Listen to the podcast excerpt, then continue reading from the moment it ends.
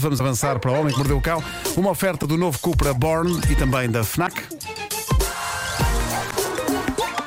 O homem que mordeu o cão. Título deste episódio: Ah, a sinistra vertigem da traição. Ah, ah. Bom, eh, quis dar um pouco de drama. Este final. Dar um pouco de drama a isto. Bom, eh, mas sim, hoje histórias eh, bastante surreais de traição e da maneira como as pessoas traídas descobriram o que se estava a passar. Escândalo, trabalho detetivesco, tampões. Eh, já lá vamos. Eh, já lá vamos. Eh, a primeira de hoje aconteceu a uma mulher de 26 anos, americana, Kayla, como acontece hoje em dia quando eh, sucede um desaire romântico a alguém, esse alguém vai para onde? Vai de imediato mostrá-lo no TikTok. Eh, é assim que o mundo funciona hoje em dia. O namorado de Kayla.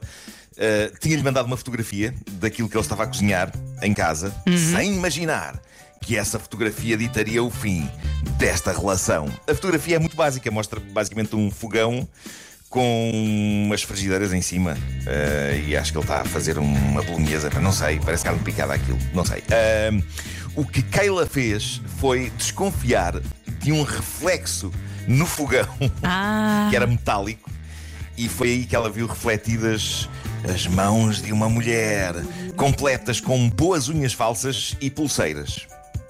Portanto, ou era uma outra mulher, ou então ele, quando não está com ela, simplesmente aprecia aplicar umas boas unhas falsas e umas pulseiras. Era espetacular que fosse essa desculpa dele, quando confrontado, não é? Não, claro que não te traio, apenas aprecio vestir-me de mulher. E ela, pá, tem tudo bem, certo, siga. Mas há aqui um outro caso eh, ocorrido há dias, este, ehm, também desabafado no TikTok. O desfecho deste caso é um bocado diferente. Lois Saunders, eh, inglesa, estava pacatamente relaxando com o seu namorado quando reparou na presença de um tampão ainda dentro da embalagem e também de uma máscara, uma máscara daquelas de beleza, escondidas debaixo do guarda-fatos dele. E ela diz que o confrontou, ao que ele respondeu: O quê? Isso não faz sentido, eu não faço ideia de quem é isso, nunca fui, nem nunca te serei infiel. Mas. Ela ficou com a pulga atrás da orelha, ou melhor, com um tampão e uma máscara atrás da orelha, o que parecendo que não, ainda é muita tralha para uma pessoa manter atrás de uma orelha. Se tiver as orelhas pequenas. Eh, diz ela, diz ela, quando encontramos um tampão e uma máscara de beleza debaixo do guarda-fatos do nosso namorado, temos de investigar. Então reparem o trabalho a que ela se deu. Ela mandou um e-mail para a empresa que produz os tampões. Ai. que é nada mais nada menos do que passa a publicidade a lendária Tampax, não é? Uh, para saber quando é que aquele tampão tinha sido fabricado. Uh, portanto, aquilo deve ter um número de série na embalagem, portanto, ela escreveu. uh, o número de série do, do tampão no e-mail e daí a poucos dias uma funcionária da Tampax chamada Grace escrevia-lhe de volta com uma data. Isso foi produzido no dia 11 de dezembro de 2019. Isto significava fazendo o cálculo entre a altura em que foi produzido e a, e a validade e a altura em que aquilo foi posto à venda, significava que o tampão tinha sido adquirido antes dela eh, estar com ele, uma vez que eles estavam juntos há muito pouco tempo. O namorado explicou que o tampão devia ter pertencido a uma outra estudante universitária que estivera naquela casa arrendada antes dele se ter mudado para lá e acabou por ficar tudo bem. Nas palavras de um dos comentários que esta moça Lois recebeu no TikTok, há este que diz: a funcionária Grace da Tampax devia receber um aumento. Pá, é incrível. Salvou este casal. Salvou este casal. Uh, portanto, esta, esta acabou bem, fruto do espírito curioso da Lois, potencial vítima de traição e também do bom atendimento ao cliente de uma multinacional de produtos de higiene íntima. Bom, atrás destas histórias de desconfiança, traição ou suspeita forte de traição vieram outras, por exemplo, esta que foi contada no site BuzzFeed, foi enviada por uma rapariga que assina apenas Eli55 e diz ela: Eu estava a planear uma festa surpresa para o meu namorado, com quem eu estava há um ano. Perguntei ao melhor amigo dele se me ajudava a planear a festa, ao que ele respondeu: Sim, sim, eu ajudo-te, mas olha, que eu acho que ele já tem uns planos com a namorada. Oi. Ela diz que ficou, eh, cola- ficou colada ao chão e boquiaberta e em estado de choque.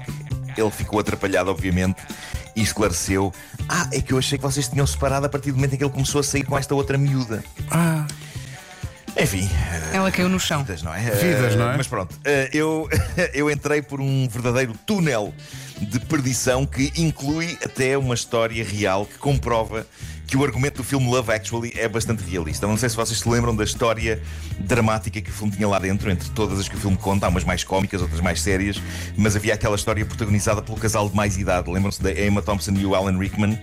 Ahm, Pois bem, numa recolha que foi feita no Twitter pelo site 22words.com sobre descobertas chocantes e inesperadas de traição, estava esta, contada por uma senhora chamada Irene, mas que não é portuguesa, portanto suponho que seja Irene.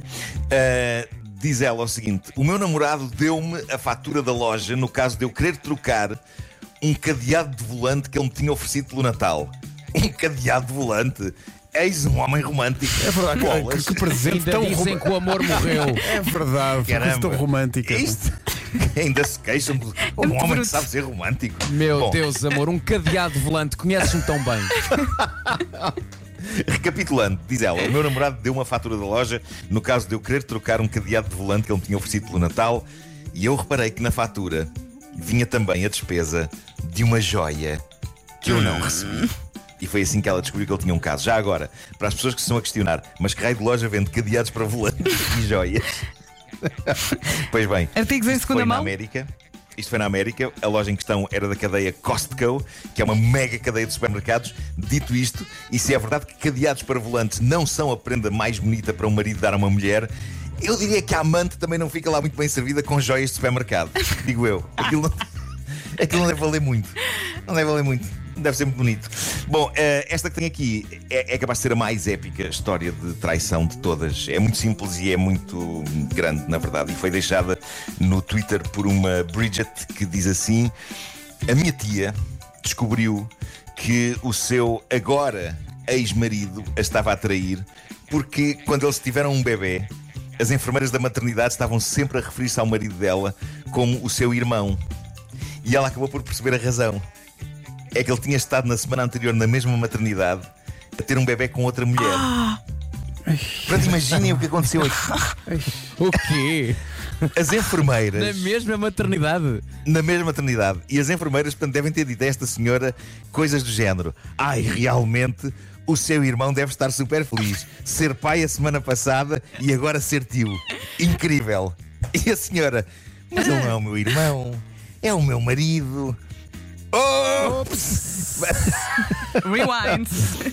Epá, eu adoraria ver, ver a, a cara das enfermeiras da, da maternidade perante esta, esta informação. Eu acho que as pessoas dos hospitais já viram coisas que nós. Também é verdade, tem muitas Já histórias viste? para contar. Mas tudo. Imagina, É imagina. que sim. Aí, epá, É possível deve que ter- seu irmão deve estar. Não, não. Deve estar mesmo feliz, hein? Agora ser tio. Não, não, ele é o pai desta criança. Ah! Ok. Então fica a descansar. Vou só ali apanhar ar. Pá, que história.